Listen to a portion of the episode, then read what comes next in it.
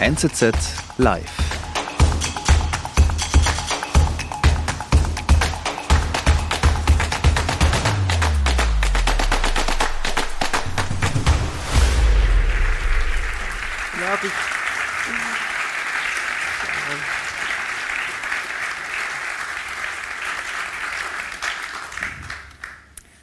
Sehr geehrte Damen und Herren, am Weihnachtsabend 1880 erschoss sich der frisch gewählte Bundespräsident Fridolin Anderwert, Partei der Radikalen, auf einer Parkbank unweit des Bundeshauses mit seiner Ordonnanzwaffe.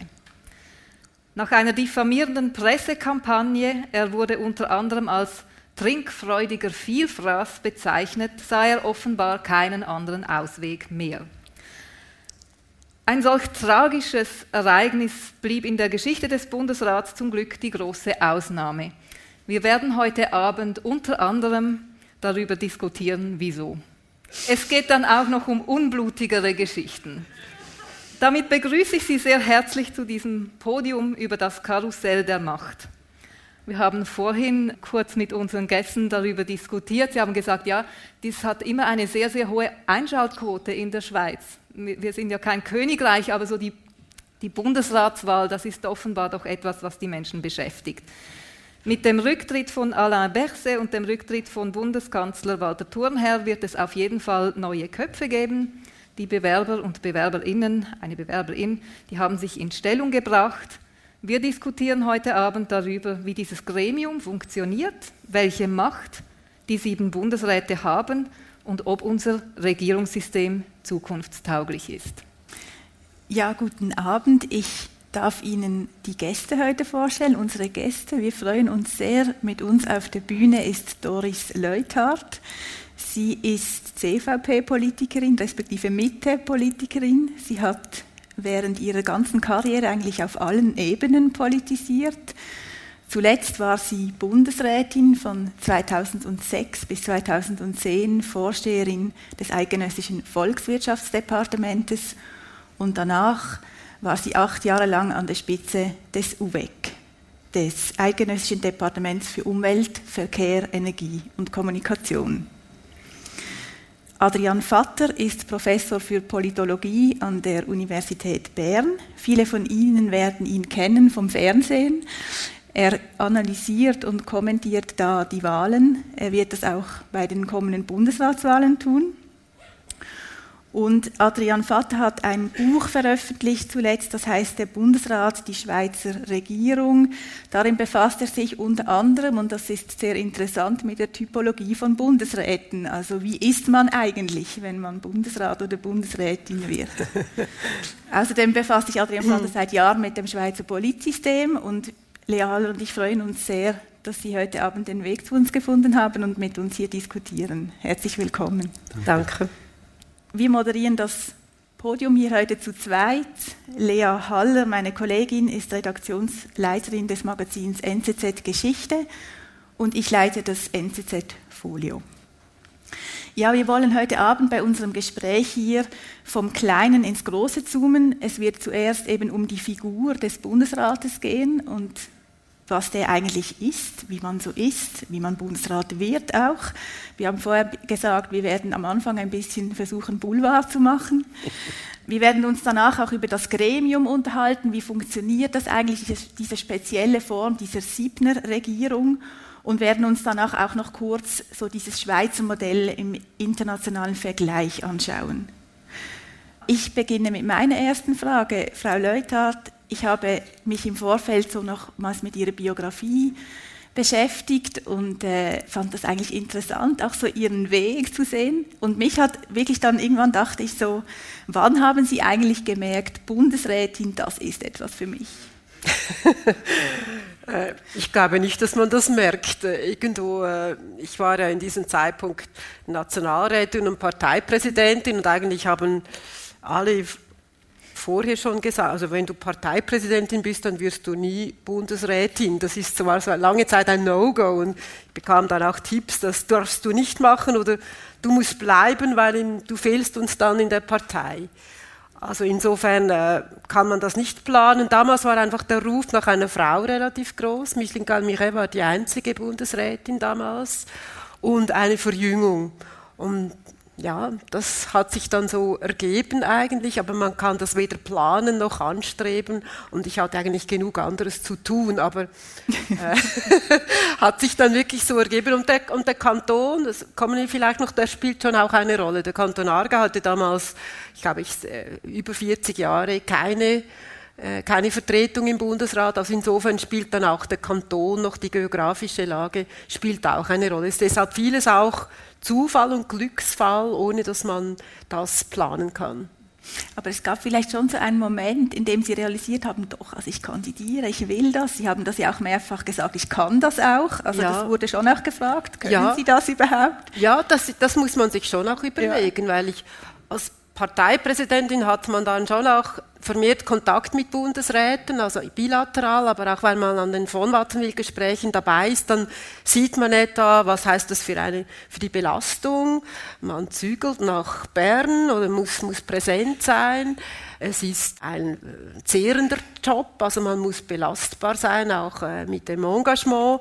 Und das muss man sich dann schon überlegen. Und ja, ich wusste das und habe für mich diese Frage gestellt. Und wir hatten auch nicht eine so große Auswahl unter uns Frauen Politikerinnen und deshalb hat sich das dann so ergeben, dass mich auch die Frauen ermuntert haben, doch, mach das und ich habe dann gesagt, ach, doch, ich glaube, ich kann das, obwohl man es vorher ja nicht weiß, aber man kann etwa die Belastung abschätzen und was einem da erwartet. Mhm. Herr Vater, Sie beschäftigen sich seit, ich habe gerechnet, ungefähr 30 Jahren mit dem Schweizer Polizsystem.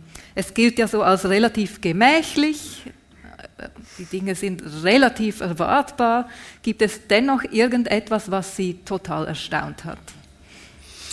Also jetzt in Bezug auf den Bundesrat, als ich dieses äh, Buch in Angriff genommen habe und recherchiert habe, was mich dort besonders erstaunt hat, ist, wie früh die Kritik am Bundesrat als Institution schon feststellbar war. Schon in den 1860er, 70er Jahren haben nicht nur die Medien, sondern auch einzelne Bundesräte den Bundesrat kritisiert. Also Kritik, die wir heute kennen, wie beispielsweise die zunehmende Departementalisierung oder das Prinzip der gegenseitigen Nichteinmischung. Das heißt, man schaut für sein Departement und spricht den anderen nicht rein in der Erwartung, dass das umgekehrt auch geschieht. Oder dass man die Zahl der Bundesräte kritisiert hat. Das gab es alles schon im 19. Jahrhundert und das fand ich schon sehr interessant, dass so früh diese Kritik eingesetzt hat, auch der Wunsch nach Reformen, also Jakob Dubs, der hat in den 1870er Jahren schon vorgeschlagen, den Bundesrat zu reformieren, ein Dreier- oder Fünfer-Gremium zu machen. Und bis heute haben wir das Parlament reformiert, die Justiz, die Volksrechte eingeführt, aber der Bundesrat als Institution, als Relikt aus der Zeit der Französischen Revolution ist immer noch gleich. Ist nicht reformierbar. Ähm, sehr, Einspruch dann schnell. Es gibt, es gibt, kleine, es gibt ja kleine Reformen, die man ja, auch informelle Reformen, die man mhm. durchaus vorgenommen hat. Also beispielsweise das Rotationsprinzip Außendepartement, Bundespräsidium, dass man das entsprechend aufgehoben hat, dass man das müssen Sie kurz erklären, dass das nicht mehr gekoppelt ist. Genau, im 19. Jahrhundert war das entsprechend gekoppelt. Da war klar, der Bundespräsident, der hatte damals auch noch etwas eine hervorgehobene Stellung oder herausgehobene Stellung, der war dann auch der Departementschef des sogenannten politischen Departements, des Departements des Äußeren. Und das hat man dann auch aufgehoben, spätestens 1920, weil man nicht zuletzt auch eine Machtkonzentration befürchtete beim Bundespräsidenten und in dieser Kombination. Und das ist zum Beispiel so eine Änderung, die stattgefunden hat, oder Einführung von Staatssekretären. Das ist auch so etwas. Aber das sind also schon alleine, wenn man das, das Bundespräsidium von ein auf zwei Jahre verlängern möchte, da gibt es x Anläufe und alle sind gescheitert. Das ist so. Frau Leuthardt, wie haben Sie sich, Sie haben jetzt gesagt, ja, man kann da ungefähr abschätzen, wie viel das dann wird oder sich überlegen, bin ich belastbar, mag ich überhaupt so viel arbeiten? Aber wie haben Sie sich denn konkret auf das Amt vorbereitet? Was, was macht man da? Ein Führungstraining oder liest man sich ein? Es ist ja auch eben recht spontan, man, man, kann, man weiß nicht so richtig inhaltlich vorher, was man macht. Wie geht das? ja, ja. Nein, ich musste zuerst ja mein Anwaltsbüro liquidieren, also meine Leute entlassen und meine Dossiers übergeben. Das ist eigentlich die erste, weil sie müssen ja alle Ämter abgeben und eben ich war selbstständig praktizierende Anwältin. Also das ist eigentlich in kurzer Zeit die erste Priorität. Und nachher eigentlich, also ich, ich weiß noch, ich ging dann ins Wallis und habe vom Departement einfach einen, so eine Ladung äh, A4-Ordner bekommen, so das ist dann dein Departement, liest das mal durch, alle Gesetze und was sind für Projekte im Moment äh, am Bearbeiten, also das können Sie mal vorbereiten. Und für mich war das Schwierigste dann, damals, äh, Herr Vater weiß das, WTO, die Doha-Runde, Verhandlungen über das internationale Handelsrecht. Und ich hatte davon wirklich keine Ahnung. Also ich war zwar in der Wirtschafts- und Abgabekommission, aber das hatten wir, wir hatten dann die fertigen Verträge mal, aber ich wusste nicht, wie das funktioniert. Und äh, das war alles auf Englisch. Und ich hatte dann schon Respekt. Ich konnte gut Französisch, Italienisch und Deutsch. Englisch ja, aber äh, sicher keine technische Sprache. Und dann äh, habe ich dann wirklich die ersten zwei Monate Professor Gauthier gesagt, äh, Sie müssen mir das erklären, äh, wie das funktioniert, weil ich hatte im September dann schon die erste Verhandlungsrunde also Kaltwasserstart und dann Sie ist er wirklich Juni, jede Woche gewählt. genau im Juni gekommen, äh, gewählt und im September wusste ich, musste nach Singapur die erste Runde und er hat mich dann einfach eine Kurzinformation und alles auf Englisch, damit ich einigermaßen die wichtigsten Begriffe verstand und den Mechanismus kannte. Aber das ist schon, also das äh, hat man dann schon Bammel und ist dann froh, wenn damals vom SECO eben der Staatssekretär Gerber oder so einen begleitet und dann vorstellt auch und, und erklärt, was zu tun ist, weil das, das ist völliges Neuland, wenn Sie vom Parlament her kommen und dann internationale Verhandlungen führen müssen. Also das ist schon ähm, anspruchsvoll. Also die Ausgangslage ist ja schon verrückt. Man wird mhm. gewählt, ja. aber man weiß gar nicht, welches Departement man bekommen Ja, es, ich, ich, wusste damals, äh, war die große Chance oder Risiko, je nachdem, dass ich das VBS übernehme. Oder? Weil Sami Schmid damals, also, er war schon länger im Amt und hatte gewisse Kritik. Und das VBS galt ja immer ein bisschen als, ja, der Jüngste oder die Neueste, die übernimmt das VBS. Und dann äh, kam er mal zu mir und sagte, ja, äh, bereite dich davor und ich, ich habe zu Hause dann, wie viele Nudeln hat welcher Grad, das, äh, das, das gelernt, wie viele Soldaten hat eine Kompanie und all das. Und ich habe mich so vorbereitet auch und dann, er war ziemlich gemein, äh, etwa drei Tage vor der Departementszuteilung ist er zu mir gekommen, hast du gelernt? Und ich sage, ja, und er sagt, ja, kannst du wieder vergessen, ich bleibe. und das war dann schon, also ich, ich, hätte da, man hätte es gemacht, oder? Und man, man fügt sich und ich denke, man kann, jedes Departement ist auch spannend und man kann etwas gestalten, aber ich war dann schon erleichtert, muss ich auch sagen. ja. Adrian Vater, Aline Wanner hat ihr jüngstes Buch erwähnt zum Bundesrat. Sie haben dafür Gespräche geführt mit allen Amtierenden und ähm, mit einigen, ziemlich vielen ähm, bereits abgetretenen Bundesräten, Bundesrätinnen und sie nach ihrer Persönlichkeit und ihrem Charakter befragt. Das ist eine weltweit einzigartige Studie, also eine Selbsteinschätzung. Ähm, wir kommen nachher noch zu den Erkenntnissen. Zuerst aber die Frage an Sie, wie kommt ein Politologe dazu, sich für das Psychogramm des Bundesrats zu interessieren? Ja, das hängt damit zusammen, dass es eigentlich kaum Studien gibt über die politische Elite der Schweiz. Das war lange Zeit eigentlich verpönt und ich wollte mich eigentlich mit dieser an und für sich sehr mächtigen, aber kaum bekannten Institution Bundesrat auseinandersetzen und eben auch mit den, mit den Persönlichkeiten, die da dahinter stecken. Und wenn man die erfassen möchte, dann muss man meines Erachtens weitergehen als nur die Institution zu betrachten oder die Funktion und Aufgaben des Bundesrates, sondern am Schluss sind es Personen, sind es Individuen, die ja auch eine gewisse Kompatibilität haben müssen mit den Anforderungen an das Amt. Also insbesondere, wenn wir eben eine Kollegialregierung haben, wenn das so in der Verfassung steht, dieses Prinzip, dann die Frage, sind diese Leute wirklich im Umgang auch kollegial? Sind sie verträglich? Sind Sie bereit, Kompromisse zu finden? Gibt es da Unterschiede? Da ähm, können wir vielleicht gleich einhängen, Frau Leuthardt. Sind Sie verträglich? Ich habe ja unterschiedliche Zusammensetzungen des Bundesrates erlebt und es war nicht immer überall erträglich. Ich glaube, also die Anfangsphase, da war ja in meiner Zeit Herr Blocher, Frau Galmiret und Herr Couchepin, das waren schon sogenannte Alpha-Tiere, mindestens haben die sich so gefühlt oder so gegeben.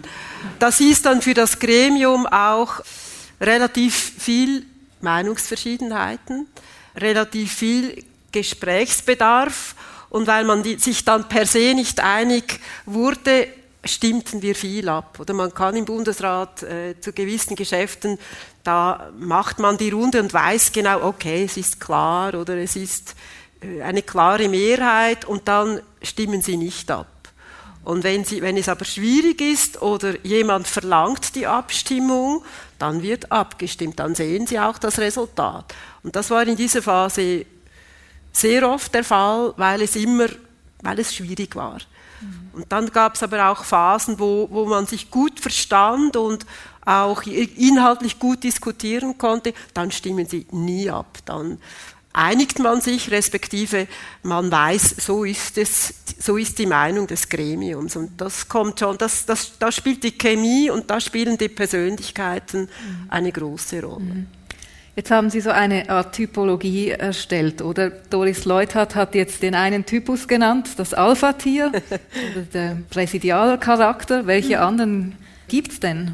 Ja, ich denke, das ist ein, ein sehr schönes Beispiel und es ist nicht ohne Grund, dass diese Phase von 2004 bis 2007 mit diesen, ich nenne die, die Regenten, mhm. das sind diejenigen, die die wirklich Freude an der Macht haben, durchsetzungsstark sind, aber eben teilweise auch dominant und unverträglich.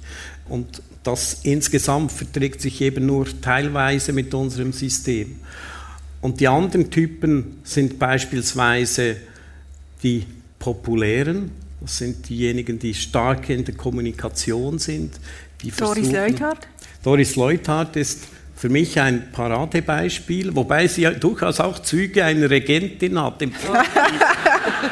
also sie war durchaus durchsetzungsstark. Und das, es, es ja, es ist auch eine Regierung. Ja, ja, ja. ja.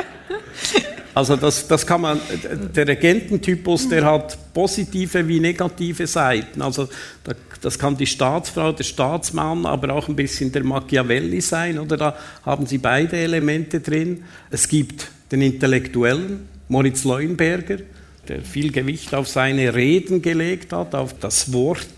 Rudolf Merz war auch ein bisschen dieser, dieser Typus.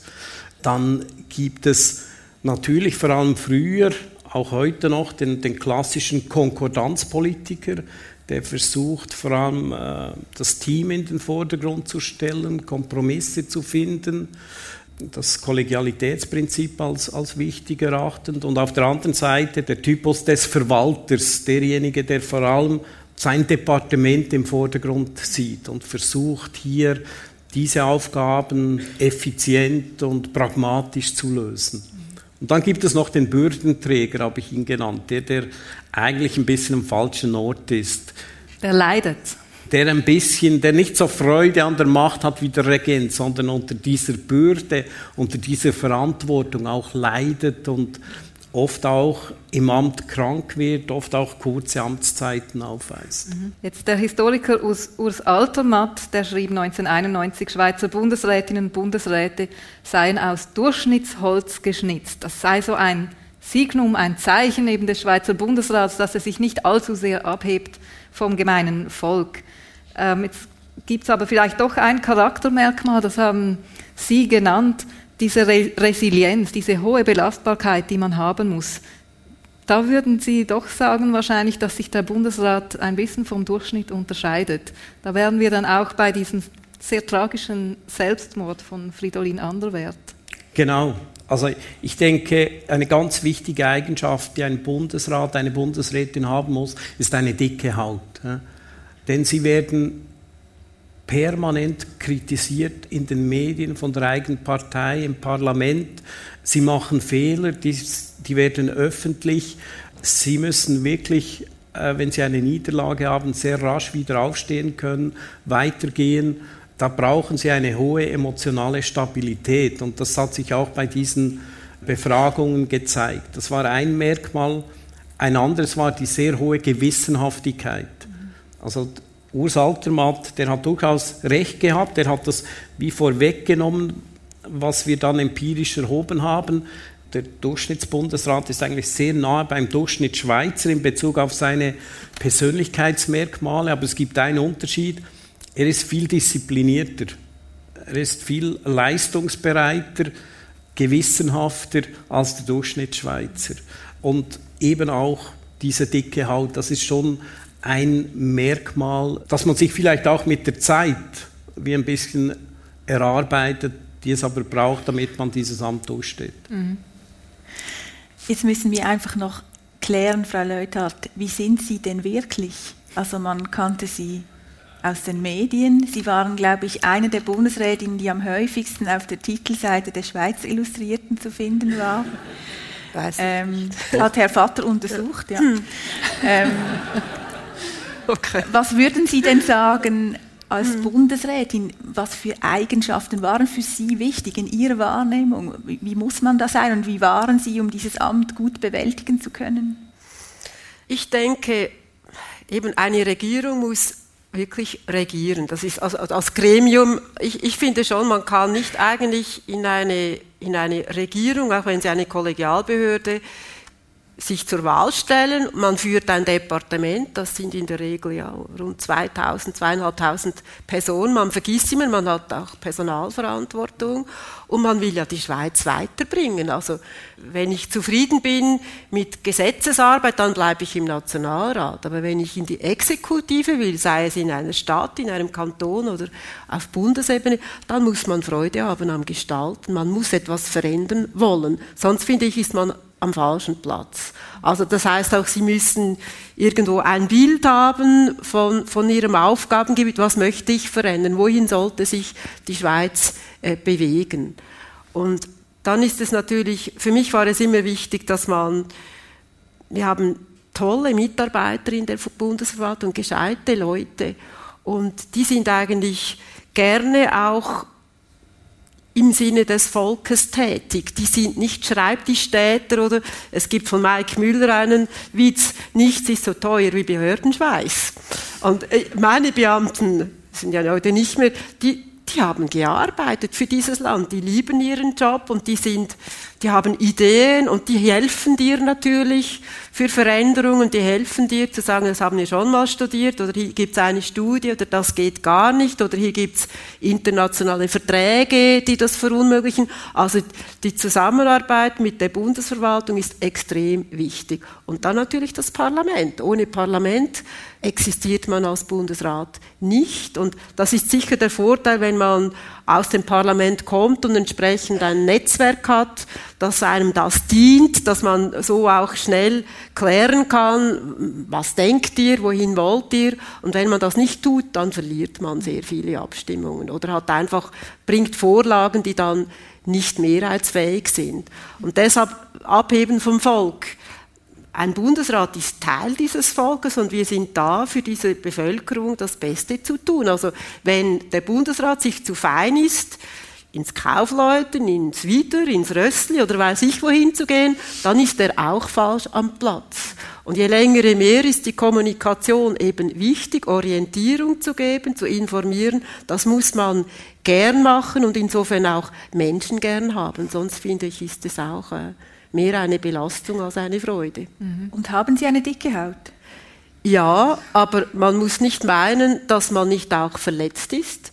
Man muss nicht meinen, dass Kritik abprellt, dass man das nicht zum Teil dann auch mit sich trägt und das ist heute sicher noch viel schlimmer als zu meinen Zeiten. Da gab es weniger Social Media.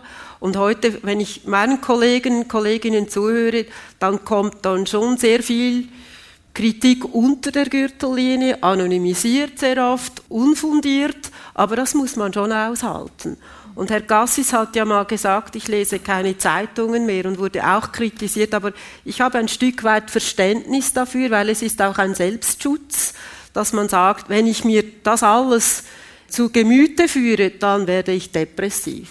Und mir hat, ja, das war noch Adolf Oggi, als ich begonnen habe, gesagt, äh, mach nie eine Korrektur in den Medien, das, dann kannst du jeden Tag nur korrigieren, musst dich ärgern, einfach links liegen lassen. Ein Kollege hat mir gesagt, nichts ist so alt wie die Zeitung von gestern, weil mehr Säule bisselt heute drüber.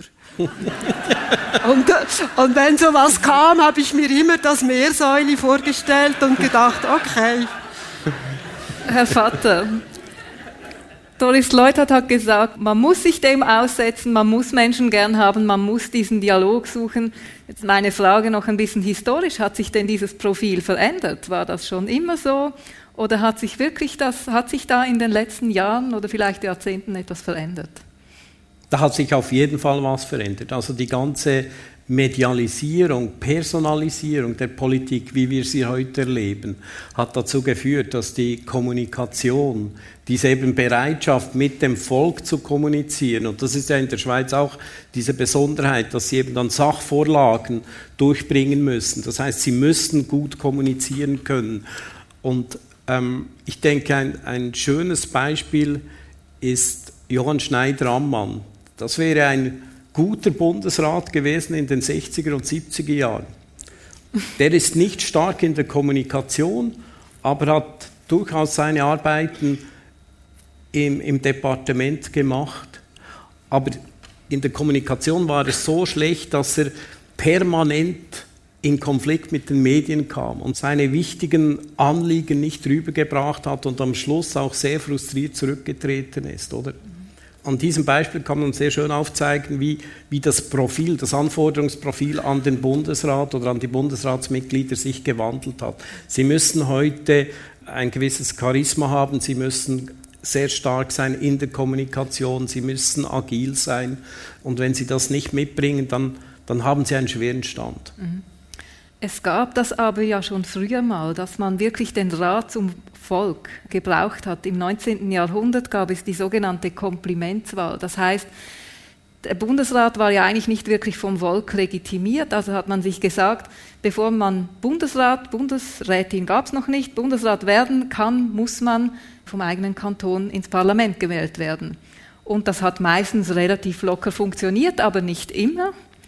Stefano Francini, Tessiner Bundesrat, der hat die Wahl eben nicht geschafft in den Nationalrat. Es gab dann einen Trick, er hat sich dann in Schaffhausen aufstellen lassen und hat dann dort das absolute Mehr erhalten und kam dann doch wieder in den Bundesrat. Man hat es dann irgendwann wieder abgeschafft. Aber so ganz neu war das ja nicht, dass man. Ja, nur die, die Funktion war, war bei der Komplimentswahl eine andere. Es ging, es ging darum, dass die Bundesratsmitglieder mindestens so stark legitimiert sind wie die Nationalräte.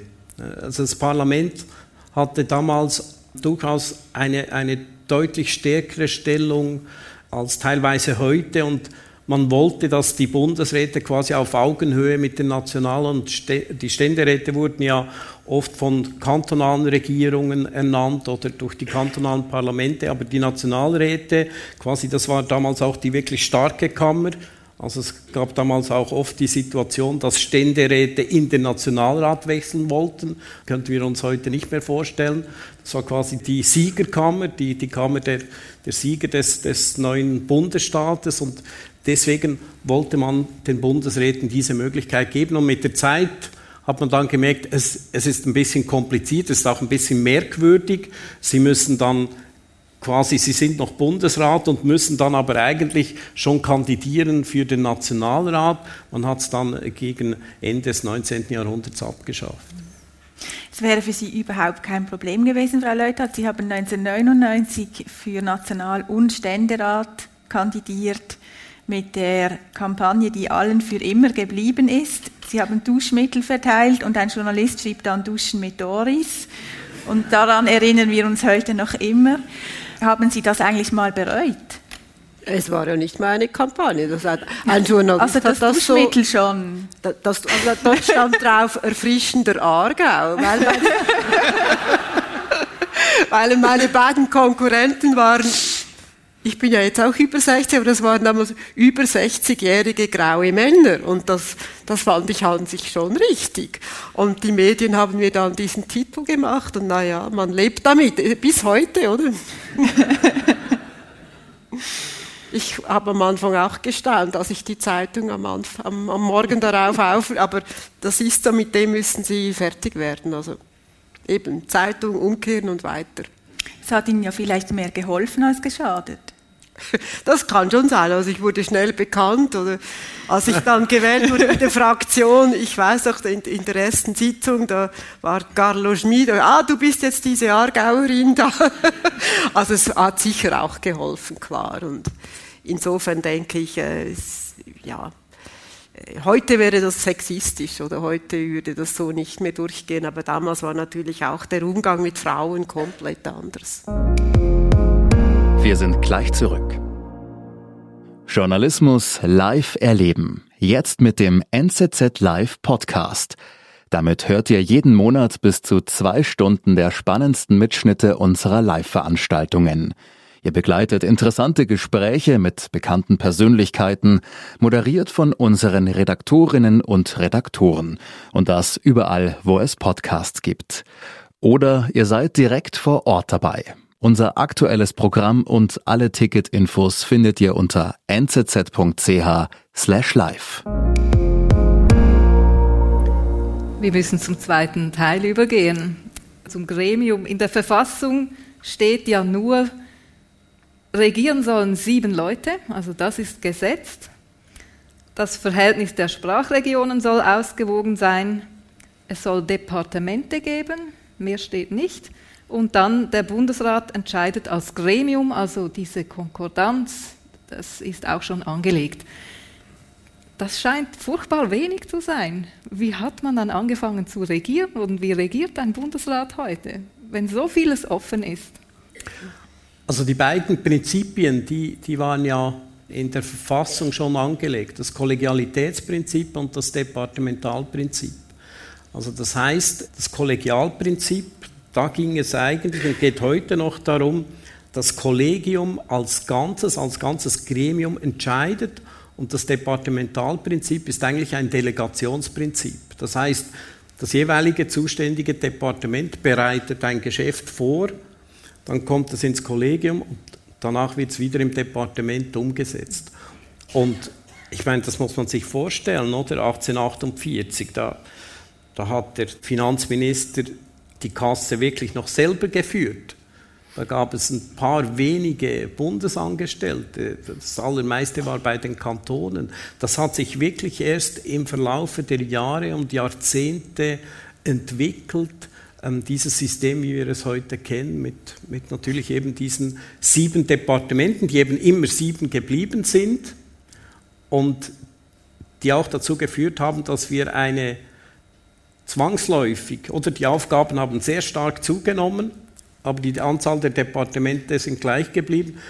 Ähm, es blieb eigentlich nichts anderes übrig, als die Verwaltung dann sehr stark zu hierarchisieren, weil sie dann alles auf diese sieben Departemente, ob sie wollten oder nicht, reduzieren mussten. Wie kann man denn auf diese Zahl sieben?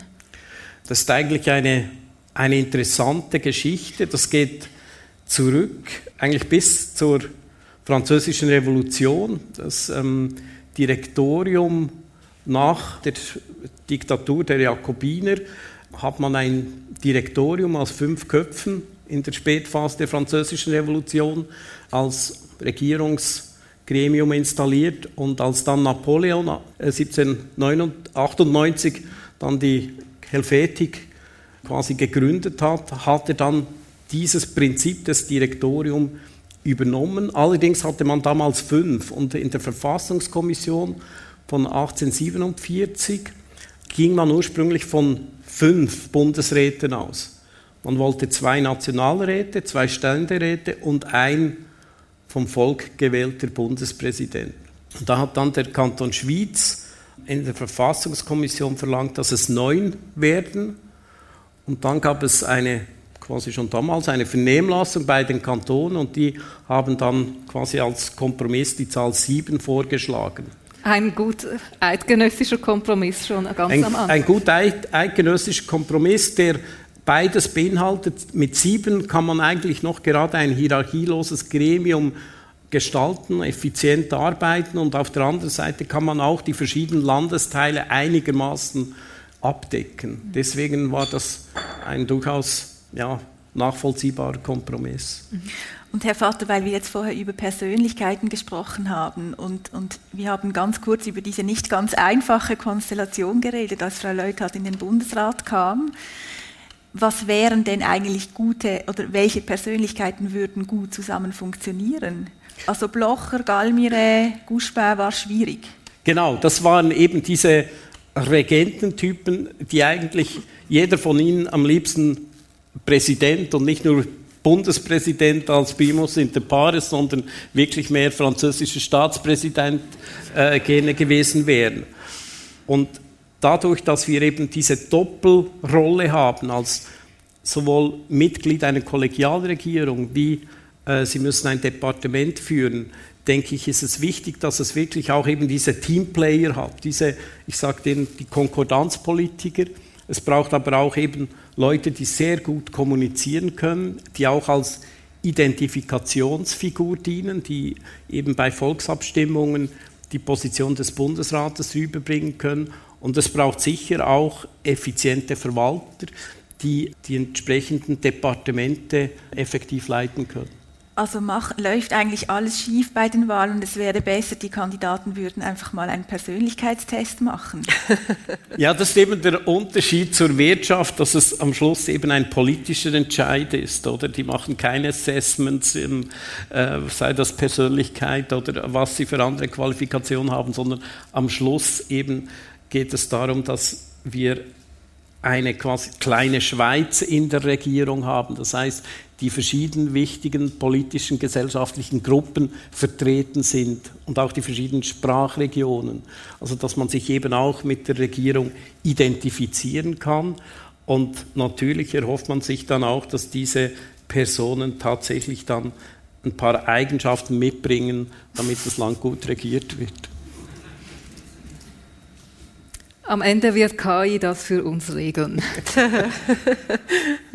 ich möchte noch auf die Zauberformel zu hm. sprechen kommen, weil die ja im Moment gerade ein bisschen unter Beschuss gerät. Wie kam sie denn eigentlich zustande? Vielleicht nochmal Adrian Vater. Also die Zauberformel war am Schluss das Produkt dessen, dass man in der Schweiz vielleicht einfach als ganz kurze Rückblende verschiedene Institutionen der Machtteilung eingeführt hat. Das fakultative Referendum 1874, 1891 die Volksinitiative, dann die Proporzwahl. Und mit all diesen machtteilenden Institutionen war der Bundesrat, der ja ursprünglich aus der freisinnigen Großfamilie bestanden hat, gezwungen, damit das System nicht blockiert wird, diese neuen gesellschaftlichen Kräfte zu integrieren. Zuerst die katholisch-konservativen, dann BGB, also heute SVP, dann die Sozialdemokraten. Und als 1959 diese Konstellation da war, dass wir gleich vier Rücktritte hatten, und das geht ja auf den CVP-Generalsekretär Rosenberg zurück, der dann eben diese Möglichkeiten ausgelotet hat und auch gesehen hat, dass hier insbesondere eine Koalition zwischen CVP und SP möglich ist, dass man der FDP den dritten Sitz wegnimmt, hatte man dann tatsächlich die Situation, dass man auf einmal mit diesem Vierrücktritt diese sogenannte 2-2-2-1 Zauberformel realisieren konnte. Aber auch informell, das waren Genau, das ist ein weiteres schönes Beispiel. Das steht nirgends in der Verfassung geschrieben, wir haben eine Zauberformel, die sieht so und so aus oder die müssen wir anpassen. Sondern das war das Produkt auch eben dieser gesellschaftlichen Entwicklung, aber auch eben dieser Institution, die wir haben. Frau Leutert, wie haben Sie denn diese Zusammenarbeit jetzt vielleicht einmal abgesehen von den Persönlichkeitsprofilen, aber wie, wie ist es denn, wenn man in einem Gremium mit, mit Leuten regieren muss, die von einer anderen Partei kommen, die verschiedene Hintergründe mitbringen, die das ist bewusst so angelegt. Also können Sie das ein bisschen erläutern? Wie ist das denn ganz praktisch? Also spricht man sich da am Abend vorher ab und, und macht dann eine Bundesratssitzung quasi nach einem Protokoll oder streitet man sich da auch? Gibt es irgendwelche informellen Absprachen? Isst man nachher zum Mittag und ist wieder friedlich? Ähm, also ich glaube, jeder, der neu ins Gremium gewählt wird, der kümmert sich am Anfang nur um seine Geschäfte. Weil das ist zu anspruchsvoll oder dann zu, zu schwierig, wenn man dann dem Finanzvorsteher oder dem Außenminister äh, sehr viel reinkritzeln will. Da sind sie eigentlich mal froh, sie haben die Übersicht über ihre Geschäfte und können die einigermaßen gut im Gremium vertreten.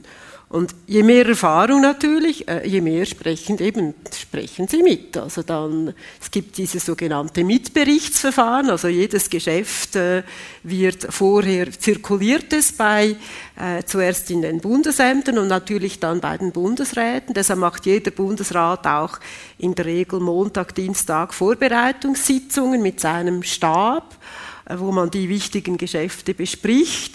Und dann sieht man ja schnell auch etwa, okay, ja, da bin ich dann nicht einverstanden. Eben, wir machen einen sogenannten Mitbericht, also wir teilen dem Kollegen mit, das und das passt mir nicht, stellt einen Antrag, wie es anders sein müsste. Aber freundlich ganz, ganz freundlich und ganz korrekt und ganz sachlich. Und dann, und dann geht die Telefoniererei schon los. Ja, ja. Also dann, man schickt dann vielleicht mal den Generalsekretär vor, du sprich mal mit dem zuerst. Und äh, Dienstagabend ist Telefonitis. Äh, ich habe mal, mein, mein, mein Gottkind kam mal zu Besuch und dann, du Gotti, bist du Telefon, Telefondame? also es ist wirklich Dienstag ist eigentlich, also wenn es funktioniert, schauen Sie mal, so was kann ich noch tun oder äh, ein Argument überzeugt vielleicht oder Sie versuchen so eigentlich schon den Entscheid vorzubereiten. Also dann rufen wirklich die Bundesratskollegen selbst, rufen Sie dann aufs ja. Handy an und ja. sagen, ja. Boris, jetzt ja. habe ich da gesehen, wie wollen wir das? Das ist so. Dann gibt es natürlich, eben als wir vier Frauen waren, das war für uns immer klar. Also wir, haben, wir wussten eigentlich immer am Abend vorher, wie die Sitzung herauskommt. und, und, und, das ist aber auch richtig so. Und da spielten eigentlich die Parteien weniger eine Rolle, sondern natürlich hat man auch seine Überzeugungen und äh, bringt das Atomausstieg ein. wussten Sie schon am Dienstag zuvor? Ja. ja. Ja, das war, das war, das Hatten war Sie eine ruhige Nacht dann? Äh, ruhig ist anders, aber äh, auf jeden Fall äh, konnte ich mich darauf verlassen, dass die, was, was man besprochen hat, das dann auch so gestimmt wird. Und dann haben sie natürlich, manchmal gibt es Diskussionen, die können hitzig sein und Deshalb ist es wichtig, die Kaffeepause und das Mittagessen. Ich habe Zeiten erlebt, da man, ging man nicht mehr so viel essen miteinander, eben gewisse, ja, ich muss ins Büro und das war gar nicht gut. Also das Mittagessen ist etwas, erstens mal Heilsames, wenn man vorher vielleicht aneinander geraten ist. Und man kann im Mittagessen auch vieles austesten, oder? Wenn ich das bringe, ähm, geht das? Oder hackt ihr mich nieder? Oder wie sieht das aus? Also, das ist, äh, sehr, sehr wichtig für die Atmosphäre im Bundesrat. Ja. Mhm. Also man kann zusammenfassen, oder es gibt eigentlich so zwei sich widersprechende Systeme. Das eine ist das, diese Departemente, jeder schaut für sich, macht seine macht seine Geschäfte so gut wie es geht und dann aber eben diese, dieser Zwang zur Konkordanz und da wieder zusammenzusetzen. Ja, eben Zwang. Also wir sind eigentlich, unser System, wir sind alles, im Außen werden wir alles Premierminister, oder? Weil Sie reden von den Steuern, Sie, Sie reden überall mit, Sie tragen aber auch eben die Verantwortung mit. Und deshalb finde ich es schon wichtig, dass man nicht einfach ein Geschäft absegnet, sondern dass man es diskutiert und natürlich, wenn, wenn ein Kollege sagt, mir ist das jetzt wichtig oder ich möchte das so ins Parlament bringen, dann tragen sie das mit in aller Regel. Aber wenn es dann wirklich halt Differenzen gibt. Entweder wird das dann ausdiskutiert oder eben abgestimmt oder man gibt eine Vorlage zurück. Das passiert auch regelmäßig. Früher noch weniger als, dass man sagt, das musst du nochmals studieren. Wir akzeptieren das so nicht und dann dreht man halt nochmals eine Runde. Leider wird das dann sehr oft auch medial, oder? Und das ist dann für den Kollegen, wenn jemand ein Geschäft zurücknehmen muss und das steht in der Zeitung, dann ist das schon eine halbe Niederlage, was es aber sehr oft gar nicht ist, sondern in der Sache gab es einfach andere Ansichten oder etwas ging vergessen oder wurde zu wenig akzentuiert. Und dieses Austauschen oder das gemeinsame Suchen nach einer Lösung, mhm. aber auch das Mittragen von, es ist nie äh, ein Bundesratsgeschäft, äh, also das Geschäft eines Kollegen, es ist immer der Gesamtbundesrat, der das verantwortet und das muss man auch so mittragen. Deshalb. Also wir würden Sie sofort wieder wählen. Ja. Wie erklären Sie das denn jemandem im Ausland? Es ist ja auch ein, ein, ein ungewohntes System. Ja, jetzt kommt der ähm, dritte Teil. Wie ja. haben Sie das jeweils, wenn Sie jemand gefragt hat, wie haben Sie das erklärt, ja. kurz und knapp? Also eben das System Premierminister, das kennen mhm. die meisten. Aber dann sagen, you are seven. das ist dann für viele ein bisschen schwierig, dass wir zu siebt sind. Aber dieses Kollegialsystem, ich denke, da haben uns viele auch benitten, oder? Weil äh, viele Länder suchen ja nach Koalitionsregierungen und finden das nicht oder die Opposition ändert alle vier Jahre dann den Kurs und das ist natürlich extrem instabil und die Schweiz zeichnet sich ja dadurch aus, dass wir stabile Systeme haben, auch eine gewisse Rechtssicherheit. Und wir sind als Minister dann in unseren Departementen, kennen uns die meisten in Europa, weil wir ja nicht alle zwei bis vier Jahre abgewählt sind, sondern in der Regel bleibt ein Bundesrat acht bis zehn Jahre im Amt. Und das ist natürlich extrem auch stabil und man weiß immer mehr, man hat immer mehr Einfluss und kann auch international dann immer mehr mitreden. Also ich denke, viele haben uns um diese Stabilität bewundert. Also ich finde deshalb das Schweizer System mit all seinen Schwächen, diese Stabilität, die ist so viel wert und das würde ich nicht riskieren wollen. Also Sie haben gesagt, wir sind ein Land, in dem man wirklich etwas verändern kann. Man kann etwas verändern, ja. Das hängt dann wieder ab, eben wie viele Regenten haben Sie und wie viele Verwalter haben Sie? Im Moment, das habe ich schon habe ich ein bisschen viele Verwalter vielleicht, aber äh, es kann ja wieder ändern. Adrian Vater, aber es, es ist ja, was waren jetzt die Vorteile oder diese, diese Stabilität, aber wenn es dann wirklich mal brennt, sagen wir, Zusammenarbeit mit der EU oder jetzt auch, es passieren geopolitisch große Dinge. Die Schweiz muss sich positionieren, muss sich überlegen, wie, wie, was ist unsere Neutralität überhaupt, wie definieren wir das. Da ist es doch dann auch schon ein Nachteil, oder? Dass nicht jemand durchgreifen kann. Ja und nein. Also vielleicht noch ein Wort zur Stabilität, oder? Das, ich denke, das ist schon ein ganz wichtiger Punkt, dass wir ein eine sehr hohe Stabilität und nicht zuletzt auch äh, der Wohlstand der Schweiz auf, auf diese Stabilität zurückgeht. Und es ist ja auch interessant, dass sogar das Volk, wenn man ihm mehr Macht geben würde, nämlich den Bundesrat zu wählen, das nicht möchte. Also diese Möglichkeit ablehnt, weil es die Stabilität höher gewichtet als die Möglichkeit der eigenen Mitsprache. Das zeigt eigentlich, den Wert, den wir mit unserem System haben. Das heißt aber nicht, dass es perfekt ist, dieses System, keineswegs.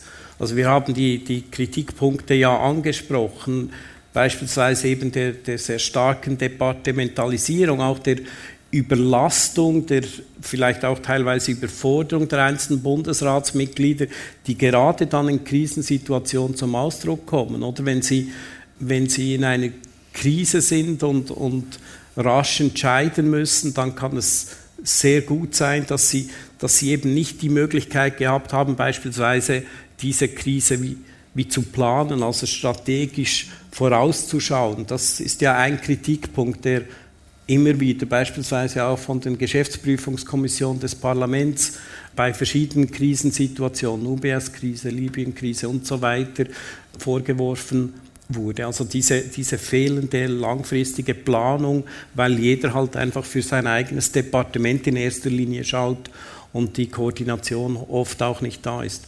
Und gleichzeitig müssen wir sagen, dass wir ja beispielsweise jetzt durch die Pandemie, durch die Corona-Krise mit unserem altertümlichen Regierungssystem eigentlich erstaunlich gut gekommen sind. Warum?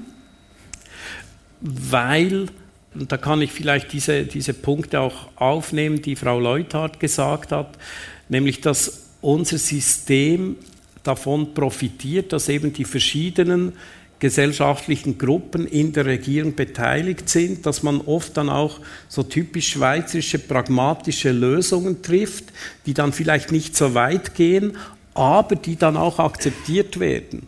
Also gerade eben diese, diese Corona-Maßnahmen, die wurden dann in der Schweiz auch viel stärker umgesetzt als teilweise im Ausland, die dann viel weitergehende Maßnahmen getroffen haben, die aber dann nicht vollzogen wurden. Oder wir sehen das jetzt bei der Mindeststeuer auch wieder. Die Schweiz will das sofort vollziehen, ist quasi der Musterschüler und äh, im Ausland sieht man das ein bisschen lockerer. Oder diese Akzeptanz die ist sehr hoch und dann auch eben diese Stabilität im Gegensatz zu vielen Wettbewerbsdemokratien, wo man dann eben alle vier Jahre oder acht Jahre einen Wechsel hat, dann hat man wirklich so, so diese Stop-and-Go-Politik, also dass man dann versucht, beispielsweise die, die Eisenbahn zu verstaatlichen, nach acht Jahren wieder zu privatisieren, wenn eine andere Regierung kommt und dann vier Jahre später wieder das Umgekehrte. Oder? Und das ist natürlich nicht besonders sinnvoll. Das heißt, effizientes Regieren heißt am Ende auch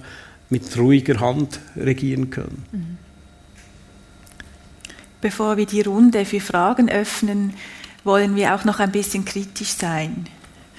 Dass es nicht nur ein außerordentlich gutes System ist, in dem wir immer weiter regieren wollen, also wir ja nicht.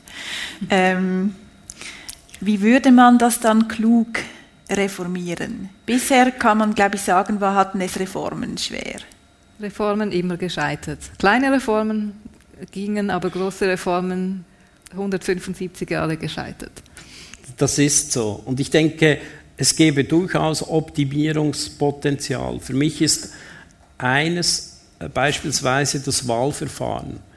Wir haben diese sequentielle Einzelwahl, das heißt, jeder Bundesrat, jedes Bundesratsmitglied wird einzeln nacheinander gewählt. Wir sehen immer, die Person, die als siebte drankommt, die hat immer ein schlechteres Resultat als die erste Person. Und nicht, weil sie einen schlechteren Leistungsausweis hat, sondern weil es einfach dann Retourkutschen am Schluss noch gibt.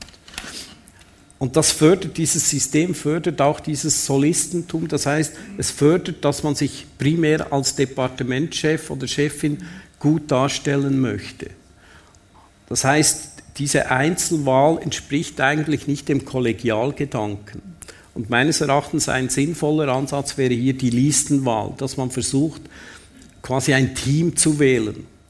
Also ist aber weniger spannend, wenn man jetzt zuschaut am Fernsehen. Ja, es, stimmt, es, wäre dann relativ rasch schon durch. Ja. Müsste ein bisschen später beginnen. Ja. Da müssen Sie ist, länger reden. Ja, das, das, ist tatsächlich so. Also, das wäre wahrscheinlich weniger attraktiv, aber das könnte auch sein, dass man tatsächlich verschiedene Teams hat, die gegeneinander antreten. Und man hätte dann vielleicht eben auch diese personelle Konstellation, dass die Leute schon vorher wüssten, dass sie miteinander auskommen könnten. Das wissen wir ja heute nicht. Wir wissen ja dann nicht, ob die dann tatsächlich miteinander gut umgehen können oder nicht mit diesem Wahlverfahren. Jetzt hat aber Frau Leuthardt ein bisschen die Augenbrauen hoch. Ja. also wenn ich da vor jetzt ein Team-Event machen müsste und dann wen nehme ich da von der FDP, wen von... Äh, das halte ich für, für, für unrealistisch. Und ich finde es sogar eine Stärke, wenn Sie Sie wissen nicht, wer Ihre Kollegen sind, vielleicht, oder man, man, kann, man kann es vielleicht ein bisschen, aber das ist ja auch eine Stärke, wenn man sich dann zusammenraufen muss, oder? Ich muss mit denen aus, ich muss die nicht lieben, die sind, ich sehe die dann ein paar Stunden jede Woche, aber also wenn man das nicht mehr schafft, dann ist, hat man ja sowieso irgendwo persönliche Qualitätsmängel. Aber Sie waren ja selbst eben in dieser Regierung 2004 mhm. bis 2007. Ja. Da hatten wir permanente Indiskretion. Ja, da war ja dieses, so. dieses Prinzip eben des Zusammenraufens hat dann nicht mehr wirklich funktioniert. Und erst als dann die personelle Situation sich geändert hat, hat man dann auch wieder besser zusammengearbeitet. Da, das stimmt, aber das war damals auch, also wir hatten damals auch fast keine Klausuren. Also was Sie vorhin gesagt haben, oder? Es gibt unzählige Geschäfte, unzählige Themen und man muss zu allem sich eine Meinung bilden können. Und der Bundesrat hat angefangen, ich weiß nicht mehr so, nach der Finanzkrise gab es dann immer mehr Klausuren, wo man sich Zeit genommen hat, wo man nach der Sitzung oder eine Zusatzsitzung abhalten musste zu einem Thema. Man musste, man musste zusammen das besprechen. Das hat schon auch Zusammengehörigkeitsgefühle ausgelöst. Jede Krise sowieso schweißt ja eher das Gremium zusammen und dann hat man auch mit den verschiedenen Charakteren seinen Umgang gefunden.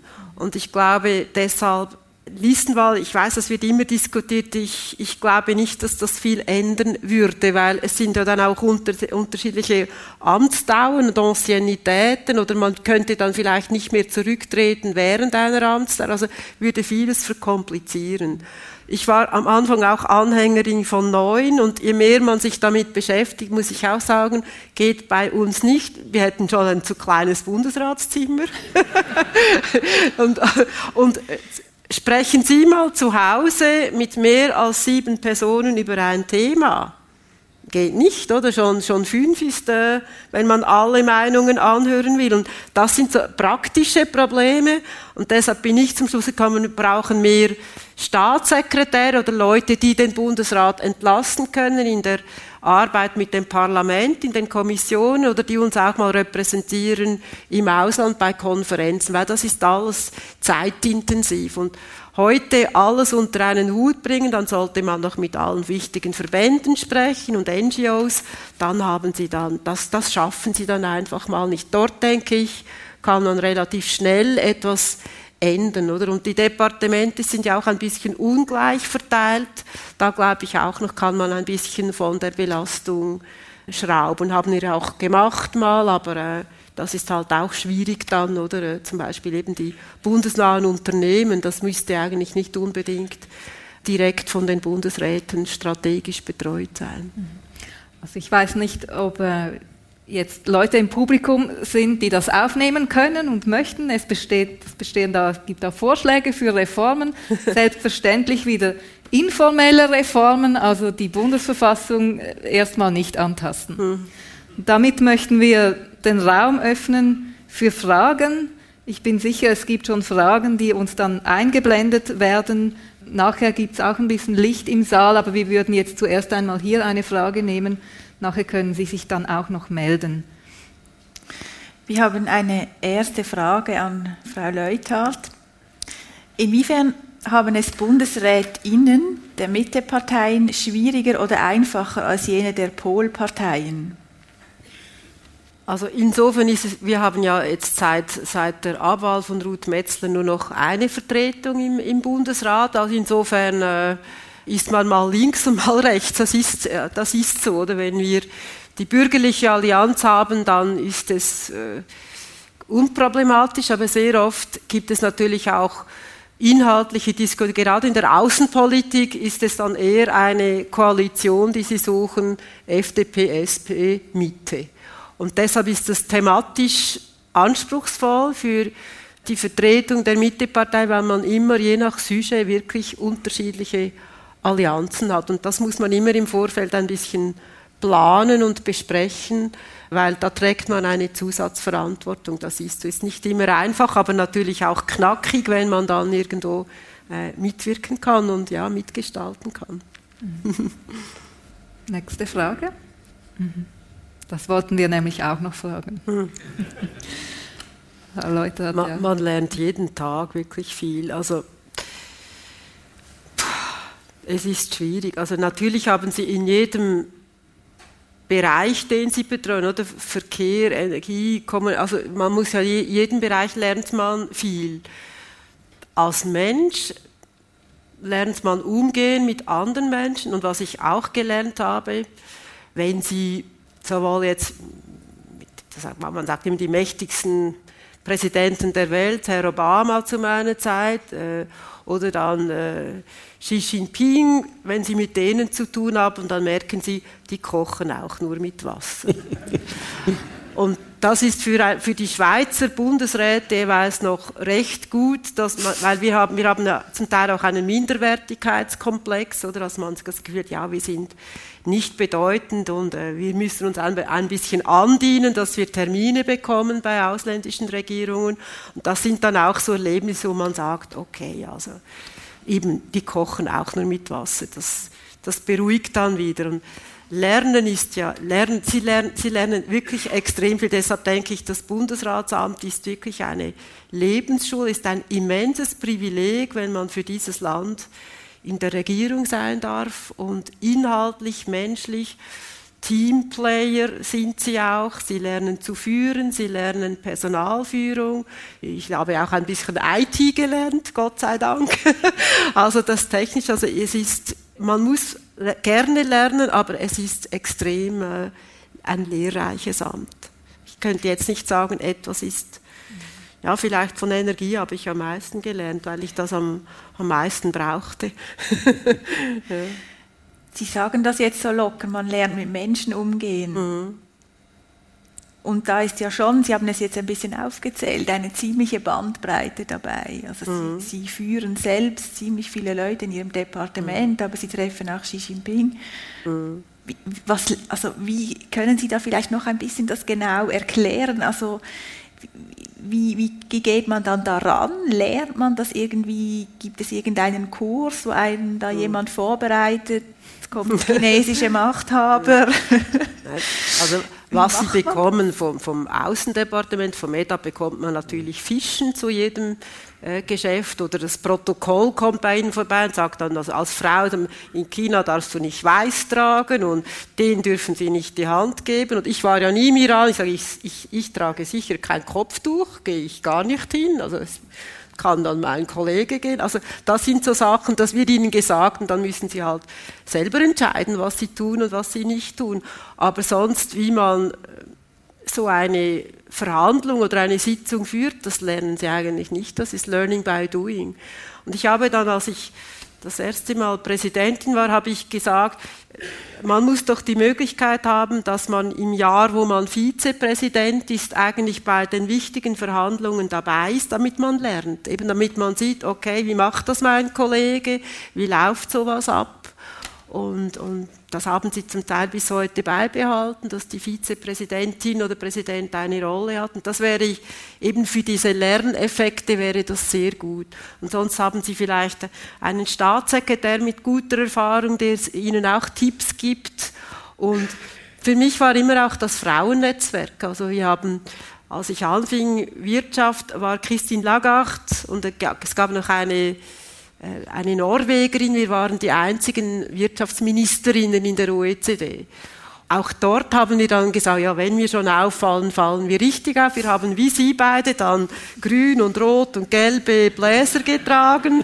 Alle haben uns gesehen und so bekamen wir dann einfach Redezeit, weil alle wollten mit uns sprechen und wir haben dann so auch ein Netzwerk gebildet und wir haben dann gewusst, mit wem müssen wir sprechen. Und also das ist auch ein Netzwerk, das sich dann so gebildet hat und hilfreich war.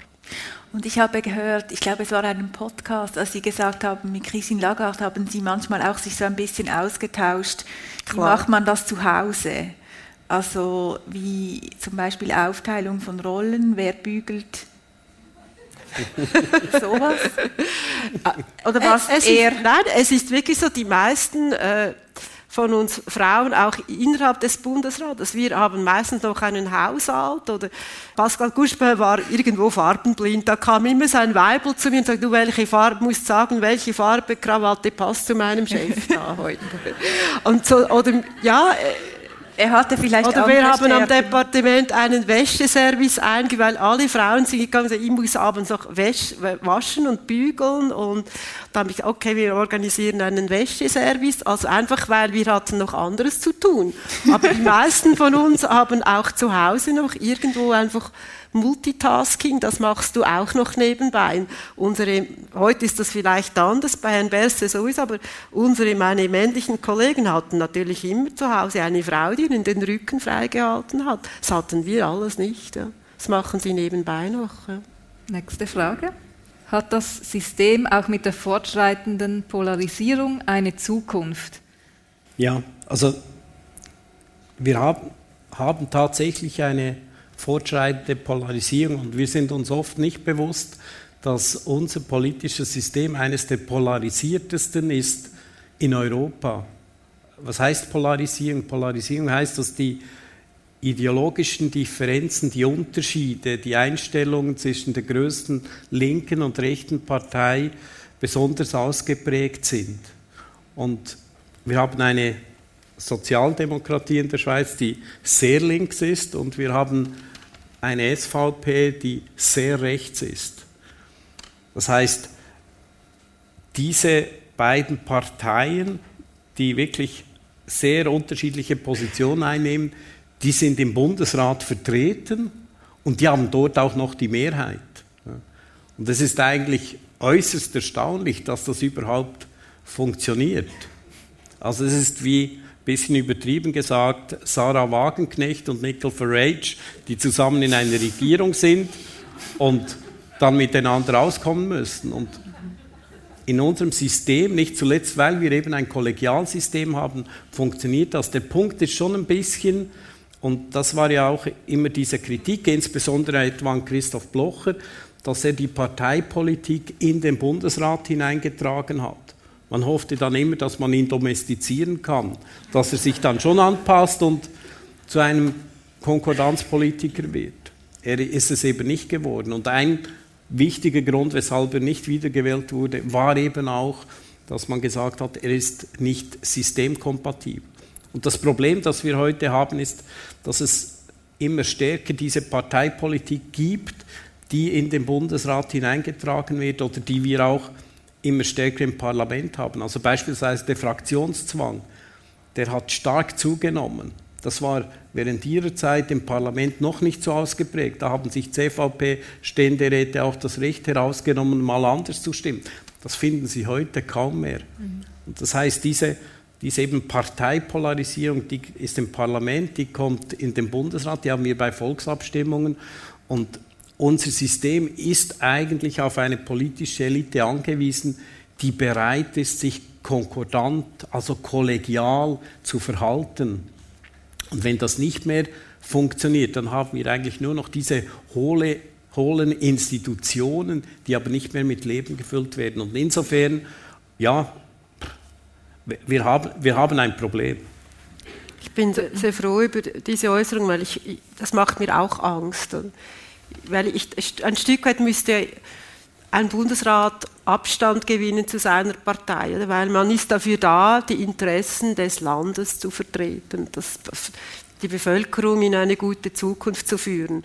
Und jeder soll mit seiner Wertehaltung, mit seinen Überzeugungen kommen und debattieren, aber am Schluss darf nicht Parteien im Bundesrat sind, sondern Persönlichkeiten, die dieses Land in die Zukunft führen. Und ich denke, da haben wir einen Weg vor uns, dass die Bundesräte sich ein bisschen emanzipieren von den Parteien. Und, das soll so sein. Im Parlament können sie dann wieder alles abändern. Aber ich denke, eine Regierung muss wirklich diese, diese Unabhängigkeit auch leben und mehr leben, als das heute der Fall ist.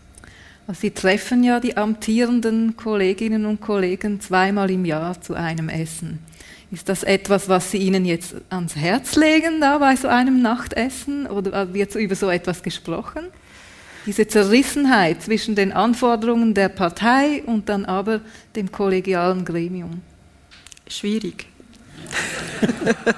Äh, ich denke, es gibt, wir jetzt haben natürlich über, mehr über Krisenbewältigung, oder? Weil jetzt ist es für den Bundesrat auch extrem schwierig. Sie haben diesen Ukraine-Krieg, da haben sie auch nicht alles optimal gelöst, wurden auch kritisiert, jetzt mit, mit dem Nahostkonflikt auch. Also es ist extrem schwierig auch für den Bundesrat, oder? Und das braucht dann eben auch viel Diskussion, oder hier können wir Älteren dann mal sagen, passt da auf, oder das haben wir nicht so verstanden, und das kann man schon besprechen, aber ähm, es würde natürlich kein Bundesrat sagen, wie viel parteiisch er ist oder wie viel er von der Partei beeinflusst oder sogar unter Druck ist. Das ist schwierig, denke ich. Aber vielleicht mal informell unter vier Augen können Sie das dann eher mal sagen, äh, emanzipiere dich da mal ein bisschen. ja. Mhm. Frau Leuthardt, Sie sind Altbundesrätin. Aber so alt schauen Sie gar nicht aus. Oh, danke. Denken Sie nicht, dass Sie wieder gewählt werden sollten und sich an, nochmals antreten? Und ähm, gab es das überhaupt in der Bundesgeschichte, dass ein amtierender Bundesrat, wenn er demissioniert hat, später wieder mal Bundesrat wurde? Das ist die Frage an Herrn Vater.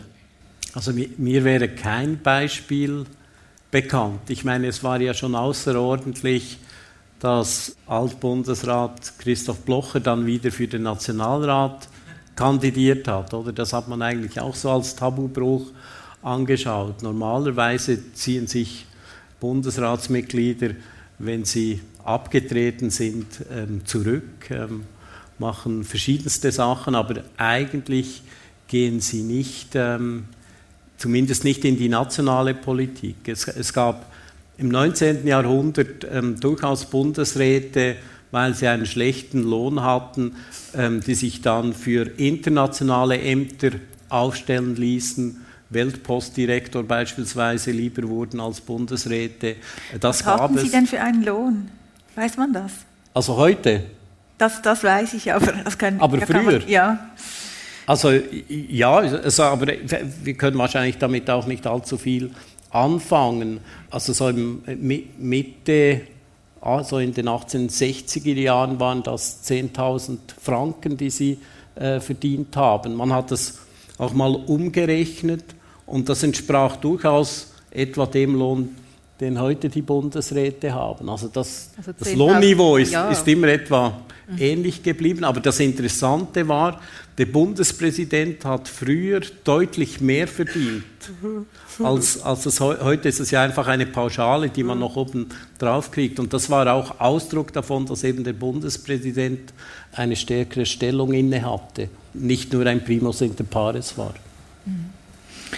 Juckt es Sie denn manchmal, also ich gehe davon aus, dass Sie nicht nochmals antreten würden, aber Nein. es so Momente, in denen Sie denken, hm, ja, also jetzt das sollte man, jetzt wäre wär ich wirklich gerne wieder da und würde etwas machen.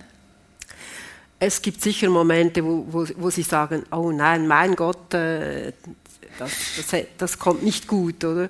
Aber ich denke, es gibt wirklich ein Leben nach dem Bundesrat, es gibt äh, die politische Zeit und die ist hinter mir. Ich versuche mich auch möglichst wenig zu äußern zu solchen Geschäften, weil ich glaube wirklich, dass man muss da abschließen und die Seite drehen. Und ich habe, ja, bin ja relativ jung in den Bundesrat gekommen und zwölfeinhalb Jahre ist eine, eine lange Zeit. Und äh, jetzt bin ich wieder in der Privatwirtschaft und mir macht das Spaß und ich kann ja auch vieles wieder gebrauchen, was ich gelernt habe jetzt in der Privatwirtschaft. Ich habe mir einen Moment überlegt, auch international, aber dann hätte ich die Schweiz verlassen müssen und mir gefällt es hier. Noch eine Frage.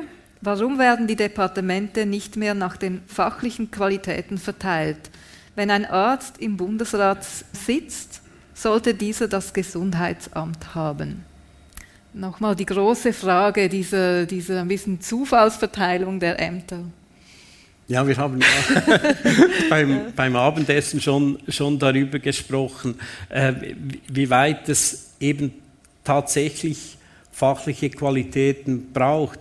Ich bin eigentlich der Meinung, die sind nicht zwingend. Sie müssten jetzt nicht ein Energieexperte sein, damit sie nachher das UWEC leiten können. Es ist gut, wenn man entsprechende Kenntnisse hat und sich auch einarbeiten kann, aber wichtig sind eigentlich andere Qualitäten. Sie müssen ja zumindest theoretisch zur Hälfte ja nicht nur das Departement leiten, sondern Mitglied dieser Kollegialregierung sein. Das heißt, sie müssten ja vor allem auch die, die wichtig politisch-strategischen Entscheidungen treffen können. Sie müssten nicht die, die Details kennen. Und wie Frau Leuthard gesagt hat, ein Bundesrat im Schnitt ist acht bis zehn Jahre im Amt. Das heißt, er kommt automatisch in die Materie rein. Tatsächlich stellt sich schon die Frage, die Situation, die wir gehabt haben oder haben, dass, dass eben ein Arzt das EDA führt, ein, ein Winzer, das WBF, ähm, äh, wir können das so weiter fortsetzen.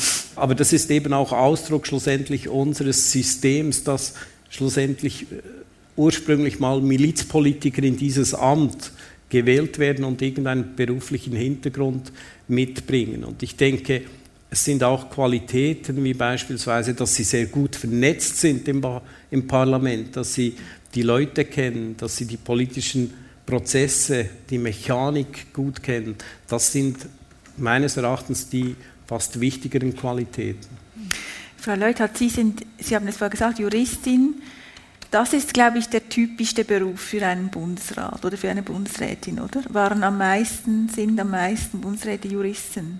Also das war äh, bis in die 1960er, 70er Jahre eine ganz klare ja, Dominanz der Juristen, die wir hatten im, im Bundesrat. Das hat, sich, das hat sich relativ stark geändert. Wir hatten jetzt auch schon Phasen, wo wir die Juristen in der Minderheit hatten. Ja, keine mehr. Oder teilweise gar keine mehr.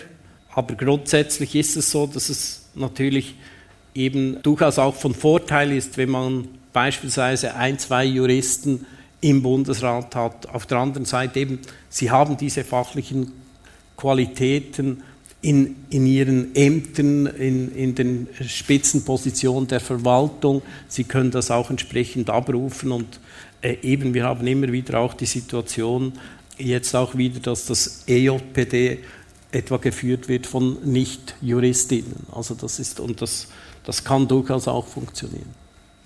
Auf jeden Fall kann man als Jurist schnell viel lesen. ja, ich denke, man, man hat die Fähigkeit vielleicht auch äh, quer zu lesen und schnell äh, zu wissen, was ist wichtig. Und vor allem mir hat es sehr geholfen, dann in den Kommissionen, oder Sie können aus dem Stegreif einen Gesetzesartikel formulieren und müssen nicht in die Verwaltung damit, sondern das können Sie selber. Das hilft schon. Aber ich finde eigentlich die Diversität, auch die Abbildung verschiedener Kompetenzen im Bundesrat, durchaus eine Qualität, oder, dass man verschiedene Blickwinkel hat und es ist schon so, also wenn jetzt jemand Arzt ist, dann, dann kennt er vielleicht das Gesundheitswesen, aber er kennt vielleicht dann die AHV und die IV auch nicht, oder? Also man muss sowieso dann Neues lernen. Und, und wie gesagt wurde, man hat eine, eine, viele Expertinnen und Experten und man muss sich dann halt einfach einlesen, einarbeiten. Also ich habe äh, halt auch dort wieder, ja, ich habe immer Professoren bestellt dann für Physik und Energie, dass sie mir das erklären. Oder am Anfang das BF hat immer von Petra Joule gelesen. Ich habe schon mal Joule verstanden. Aber was ist das? Wie viel Kilowattstunden sind Petra Joules und so Zeugs? Oder müssen Sie sagen, also erklärt mir das oder redet mit mir eine Sprache, die dann auch im Gesetz so steht. Und das, da muss man sich einfach auch nicht zu schade sein und sagen, das verstehe ich jetzt nicht. Oder eine Frage, Frage halt sich sich, ja, sich auch beraten lassen und man, man weiß nicht alles, das muss man auch zugeben. Und ich finde immer auch die Bundesräte tun gut daran, vielleicht auch einmal einfach eine Fragestellung zu formulieren für die Bevölkerung und nicht immer sagen, so ist es, so haben wir entschieden, man darf doch auch als Gese oder die Gesellschaft mitnehmen auf die Reise. Das sind die Herausforderungen für unser Land, an dem denken wir herum und man muss nicht immer schon eine Lösung haben, weil das haben sie sehr oft gar nicht, oder? Mhm. Mhm. Ich hätte hier noch eine Frage. Es gibt ja noch eine Figur, über die wir jetzt nicht gesprochen haben, das ist der Bundeskanzler. Mhm. Sehr wenige Leute wissen, was er eigentlich so genau macht. Etwas, was er eben macht, ist, er bereitet die Sitzungen vor. Ja. Und der amtierende Bundeskanzler Walter Thurnherr war ja auch ein enger Vertrauter von Ihnen, hat bei Ihnen zuerst gearbeitet, bevor er Bundeskanzler wurde. Können Sie seine Rolle vielleicht noch ein bisschen beschreiben? Wie, und dann vielleicht hat sie sich verändert im Laufe der Zeit. Mhm. Ja, also der Bundeskanzler, wie Sie sagen, er, er macht die Traktandenliste. Äh, natürlich bespricht er das dann mit dem jeweiligen Bundespräsidenten, ob das so in Ordnung ist, aber er hat den Überblick über alle Geschäfte, die reif sind, die behandlungsfähig sind. Und er ist natürlich dann auch verantwortlich für die Abstimmungen, also Kalender und dass das Abstimmungsbüchlein formuliert, gedruckt, verteilt wird.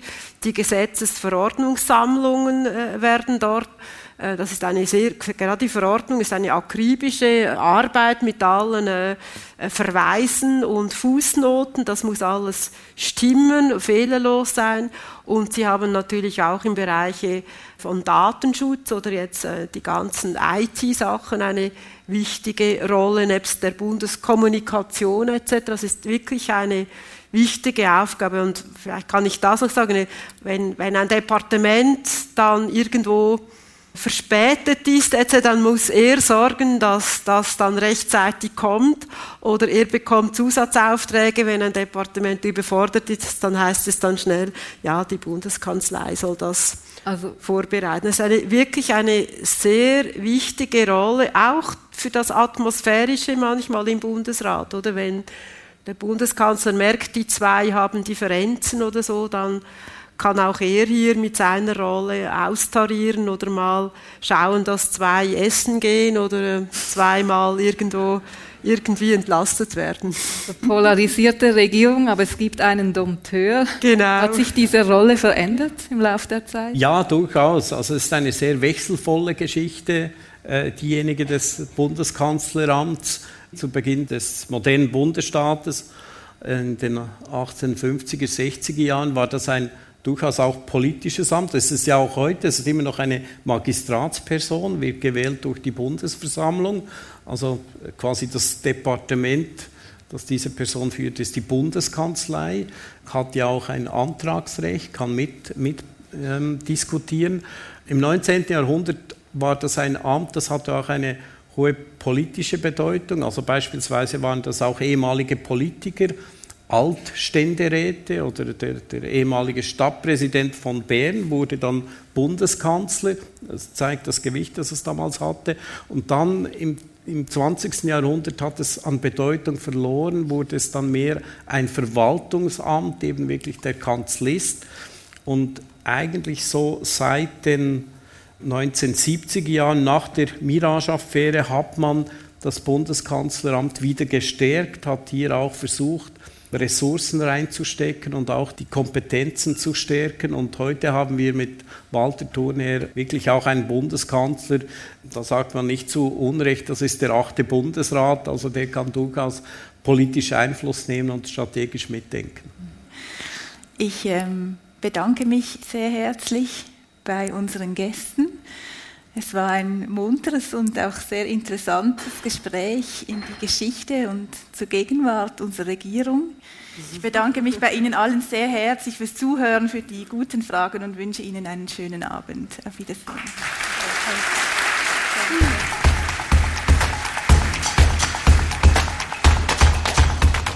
Das war NZZ Live. Vielen Dank fürs Zuhören. Besucht unsere NZZ Live-Veranstaltungen gerne auch vor Ort. Wir laden euch herzlich ein zum Denken, Fragen und Mitdiskutieren. Alle Infos zu den Tickets und zum aktuellen Programm findet ihr hier in den Show Notes und unter nzz.ch/live.